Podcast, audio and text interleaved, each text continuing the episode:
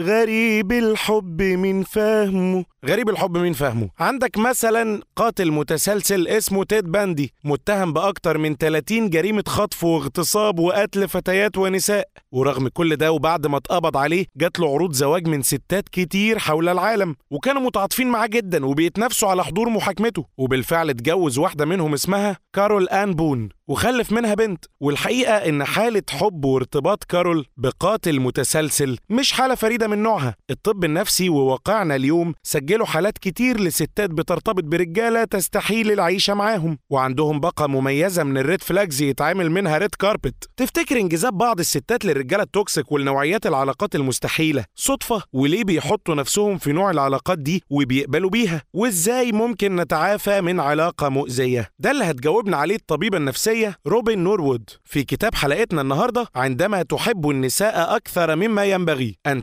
تعيشي في انتظار أن يتغير. ولأن أخضر مهتم إنكم تعيشوا في علاقة مستقرة وحياة زوجية صحية وآمنة عملنا لكم ونس على أخضر كاست. ونس هو الكتالوج اللي الواحد يلجأ له لو عنده أفكار عزوف عن الزواج أو فكر وخد قرار فعلا بس مش عارف إزاي يختار شريك العمر ولو اختار فمحتاج يفهم شريكه كويس واحتياجاته وإزاي يتم التعامل مع الخلافات في البيت ومع الأهل. ولو الموضوع وصل للانفصال فإزاي يكون انفصال صحي مش مؤذي؟ كل ده وأكتر هتسمعوه في دقايق مع حلقات ونس على أخضر كاست حملوا التطبيق دلوقتي واشتركوا في العضوية المميزة للاستمتاع بمحتوى حصري بلا حدود بس إيه حكاية عندما تحب النساء أكثر مما ينبغي ده هو في حد ممكن يفرط في الحب أكتر من اللازم؟ مم طيب خلينا نسأل الأول إيه هو مفهوم الحب؟ إحنا بنشوف إن الحب هو التضحية والألم والمعاناة. الحب هو الفراق والبكاء على الأطلال وسماع أغاني تامر عاشور. غير كده ما يبقاش حب حقيقي بين اتنين اتحدوا العالم وقوانين الطبيعة عشان يرتبطوا. لكن ده مش صحيح. للأسف ده مفهوم غير ناضج عن العلاقات. عودتنا عليه الدراما والتصور ده خلانا نتقبل وضع العلاقات غير المريحة. ونعتقد إن هو ده الموديل الصح للحب.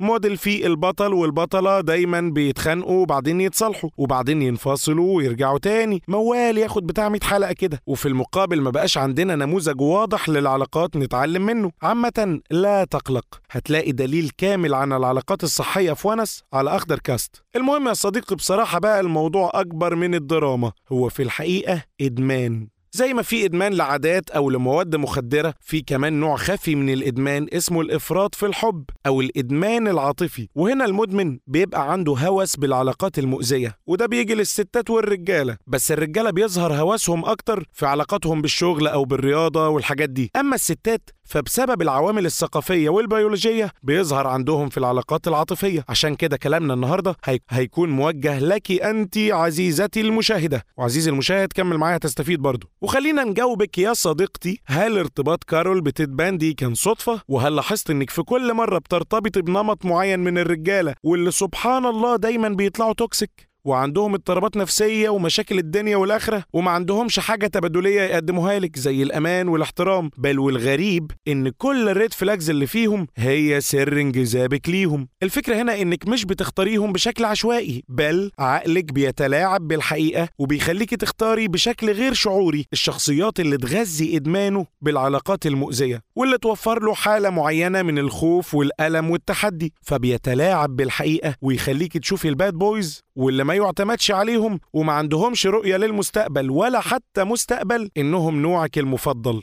وفي المقابل لو تقدم لك شخص محترم ومسؤول وبيحب اللبن بالفراولة يبقى ما يناسبكيش. وهنا كارول لقت في تيد باندي المحفز لنوع إدمانها العاطفي واللي ما يختلفش حاجة عن المخدرات. وأي نوع إدمان تاني. فشافته بريء رغم إنه لقب بأشهر سفاح في الولايات المتحدة وكل الأدلة اتثبتت ضده. طب ليه اضطراب الرؤية ده اللي كان عند كارول أو أي أنثى مدمنة عاطفيا عموما؟ السبب يا عزيزتي هو الاكتئاب.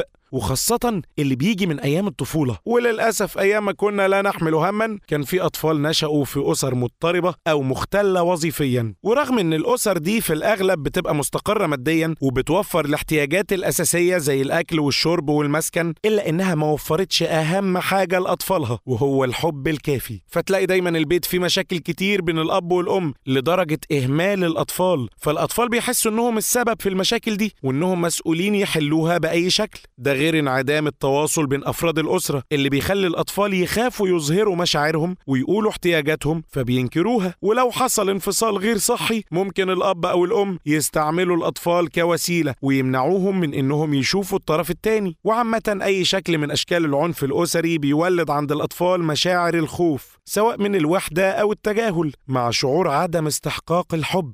والستات اللي نشأوا في ظروف زي دي بيبقى عندهم خلل في الطريقة اللي بيقيموا بيها المواقف والأشخاص وبينجذبوا للعلاقات المؤذية اللي كلها مخاطر ومشكلات والطبيعي تهرب منها أي ست تانية نشأت في ظروف صحية ومتوازنة. لكن بالنسبة للست المدمنة عاطفيا العلاقات دي مصدر للأدرينالين اللي بيوفر تسلية وإلهاء في نفس الوقت يغطي على الاكتئاب العميق اللي عندها من أيام طفولتها. وبسبب الاكتئاب ده واحتياج الأدرينالين هنلاقي الست المدمنة عاطفيا بتشوف العلاقات المستقرة والآمنة مملة ومش بتشبع احتياجاتها وما فيهاش جو الإثارة والدراما اللي موجود في العلاقات المؤذية وإن الراجل ال toxic فيه كل الصفات الحلوة بس مدفونة جواه وهو غلبان أصلا ومحدش فاهمه صح وكل ده بسبب إنه ما حصلش على الاحتضان وهو صغير لكن هي هتعوضه وهتنقذه بقوة حبها السحرية وهيتغير علشانها طبعا ده تصورها عن راجل توكسيك فعشان كده الست المدمنة عاطفيا بتدور دايما على علاقة فيها الشريك عنده نفس صفات الوالدين أو المربيين المؤذيين ليها وبتشوفها فرصة تعيد بيها نفس نمط التجربة ومناخ الحرمان العاطفي اللي عاشته وهي صغيرة. يمكن المرة دي تنجح وتعرف تغير شريك حياتها وتفوز بكل الحب.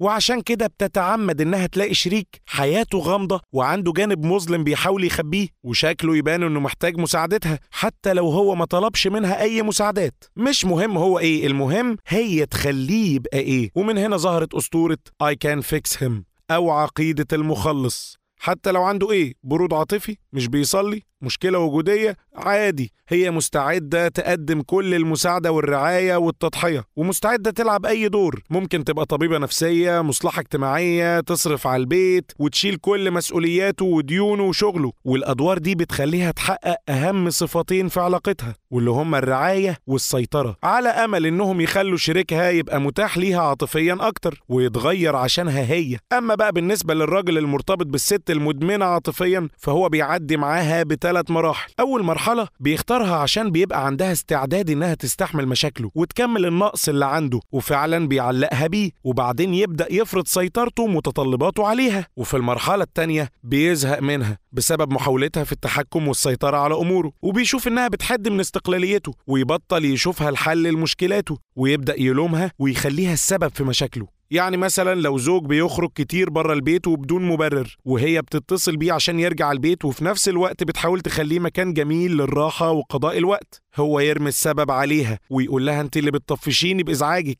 أو مثلا زوج كل مرة بيضرب مراته وبيفرغ غضبه فيها وهي بتصبر يمكن يتغير وهو يرمي اللوم عليها عشان عصبته. نيجي بقى للمرحلة الثالثه ولو لقى الست مدمنة عاطفيا انهكت وما بقتش قادرة تكمل في الأدوار اللي مش بتاعتها أو حتى اتعالجت من ادمانها يسيبها ويدور على واحدة تانية عندها نفس مشكلة الإفراط في الحب. وتكمل مكانها مسيرة الاعتناء والرعاية. نرجع للست المدمنة عاطفيا تاني ونلخص شكل العلاقة اللي بتدخلها. بتحاول دايما تختار راجل هي في وضع أحسن منه عشان ما يسيبهاش وتقدر تتحكم في أمور حياته وده اللي بيحسسها بالأمان. بتفكر إنها لو قدمت تضحيتها ورعايتها وحبها للراجل السبت يمكن يرجعوا لها لحد. ومش بتنهي علاقتها بيه مهما تعرضت لألم لأنه بالنسبة لها الأمل وهيتغير عشانها. أما بقى لو حصل اللي نفسها فيه وشريكها ربنا هداه وبقى كويس واتغير هنا الست المفرطة في الحب مش هتكمل في العلاقة معاه عشان الراجل اتعافى وبدأ يعتمد على نفسه فبتحس إنها خلاص ما بقاش ليها دور في حياته وهي في الحقيقة ما بقاش عندها الإثارة والتوتر والألم العاطفي اللي يغذي إدمانها واللي بيساعدها تهرب من اكتئابها. ومشاكلها الحقيقية. طيب إزاي تعرفي إنك امرأة مفرطة في الحب؟ في حبة صفات كده لو عندك لازم تحذري. واحد نشأتي في أسرة مضطربة ما أشبعتش احتياجاتك العاطفية. اتنين عندك تقدير منخفض للذات. مهما عملت من إنجازات وكنت ناجحة في حياتك المهنية والدراسية هتحس إن كل ده ملوش لازمة. والحاجة الوحيدة اللي بتستمد منها تقديرك لذاتك هي علاقتك بالأشخاص وخاصة الراجل اللي عايزة منه الاهتمام. تلاتة ما عندكيش ثقة بنفسك ولا في مشاعرك. ودايما حاسة إن عندك عيب خافي جواكي فبتدوري على شريك عنده عيب ظاهر عشان تحسي بالأمان وما يسيبكيش. والخوف من إنه يسيبك والخوف من مشاعر الترك والهجر عامة هي الصفة الرابعة. خمسة بتبقي أنت الطرف اللي بيحب التاني بدرجة أكبر من المفروض لحد الهوس والإدمان. ستة بتقدمي لشريك حياتك الرعاية المطلقة وبتقيدي صوابعك العشرة شمعة حتى لو إحنا في عز الظهر وحتى لو بتيجي على صحتك وحياتك. سبعة بتخلي الراجل هو محور حياتك وما بيبقاش عندك محتوى غيره وبتلغي كل جوانب حياتك حتى الأسرية والمهنية والصحية بحيث تبقي متفرغة ليه وما عندكيش حاجة تانية تهتمي بيها. تمانية عندك استعداد تأذي نفسك أو تيجي عليها عشانه. تسعة عندك هوس بتغيير سلوكه. عشرة بتقعي في لعنة مراية الحب الكدابة فبتتغافلي عن عيوبه وأذاه ليكي. 11 دايما بتلومي نفسك ومعتبرة نفسك سبب المشاكل. فلو صبرتي وتحملتي هتعرفي الغلط وتصلحيه. 12 بتستخدمي تكنيك الإنكار والتحكم لحماية مشاعرك من الألم. الإنكار يعني بتنكري الواقع خاصة لو مأساوي وبتنكري مشاعرك. أما التحكم فأنت بتعملي للراجل كل حاجة هو كان يقدر يعملها بنفسه. مثلا تخططي له مستقبله يومه تقدمي نصايح وإرشادات. آخر صفة بقى هي إنك بتكوني عرضة أكتر لإدمان أي حاجة تانية زي الأكل خاصة اللي فيه سكر بنسبة كبيرة. وللأسف لو عندك الصفات دي فحياتك كلها هتبقى عبارة عن علاقات سيئة. ولو خرجت من واحدة هتدخلي في علاقة أسوأ. عشان بتفقدي ثقتك في نفسك وبتحسي بالفشل إنك ما تعرفيش تغيري فلان وبيتكون جواكي إحساس بإنك ما تستحقيش الحب فبتدوري على علاقة تانية فيها الراجل الجديد أسوأ من اللي قبله عشان هيبقى فيه أمل أكبر وتعيدي نفس التجربة تاني طب إيه الحل؟ وإزاي الست المدمنة عاطفيا تخرج من الدوامة دي؟ هل تسيب العلاقة وما ترتبطش تاني وخلاص؟ لا يا جماعة الخير الفركشة مش هي الحل الأول إحنا هناخد رحلة كاملة من التعافي وللأسف الست المدمنة عاطفيا وقت التعافي هتتعرض لنفس أعراض الانسحاب اللي بتيجي لأي مدمن بيتعاطى نوع تاني بس لا تقلقوا طريق التعافي ممكن ومتاح بس محتاج مثابرة. وهو عبارة عن عشر خطوات قدمتهم لنا المؤلفة. فركزي معايا لو عندك الصفات اللي فاتت لأننا بالفعل بدأنا في الخطوة الأولى وهي الإدراك. وتعرفي إنك في مشكلة وإنك مدمنة عاطفيا ومحتاجة تتعالجي وتطلبي المساعدة وأشكال المساعدة كتير. منها فيديو حلقة النهارده أو قراءة الكتاب. ومهم تروحي لمعالج نفسي أو مركز بيقدم خدمات صحية نفسية ودعم وإرشاد. كمان تدخلي في مجموعة دعم لستات بيعانوا أو اتعالجوا من مرض الإدمان العاطفي. الخطوة دي بتبقى محتاجة شجاعة كبيرة منك وصدق مع النفس وأنا متأكد إنك قدها. الخطوة الثانية في التعافي خلي علاجك هو الأولوية الأولى في حياتك. وتواظبي عليه مهما كانت الرحلة مرهقة بالنسبة لك وتخلي مواعيد العلاج وجلسات مجموعات الدعم فوق كل المواعيد. والخطوة الثالثة اختاري مجموعة دعم ترتاحي للأشخاص اللي فيها واللي هيتشاركوا معاكي قصصهم ومشاعرهم وهتتعلمي منهم وده هيساعدك في تقبل مشاعرك وإنك تتواصلي مع نفسك أسهل.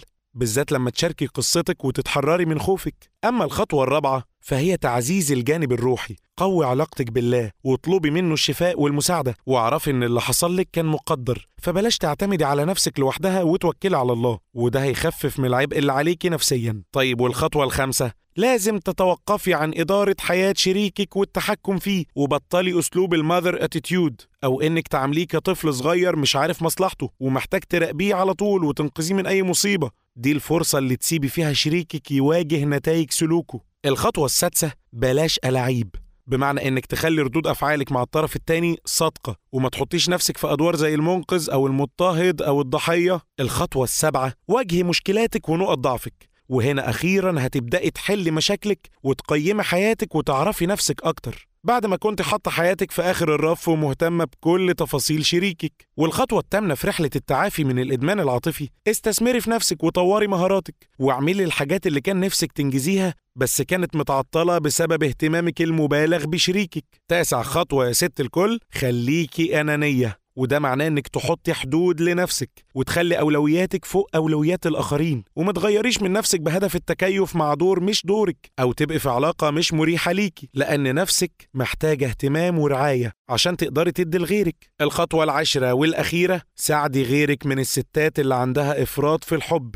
أو إدمان عاطفي أو شاركي خبرتك في مجموعة الدعم للأعضاء الجدد. الخطوة دي مهمة عشان تحسي بالامتنان إنك خرجتي من الدايرة دي وما ترجعيش تاني لنفس أنماط شخصيتك القديمة وتحافظي على التعافي. وفي النهاية كلنا كبشر عندنا عيوب ومميزات. ويا عزيزتي المشاهدة لما يتقدم لك حد وخاصة في فترة الخطوبة ركزي. هل ده شخص مناسب ليكي؟ وينفع يكون علاقة صحية ولا لأ؟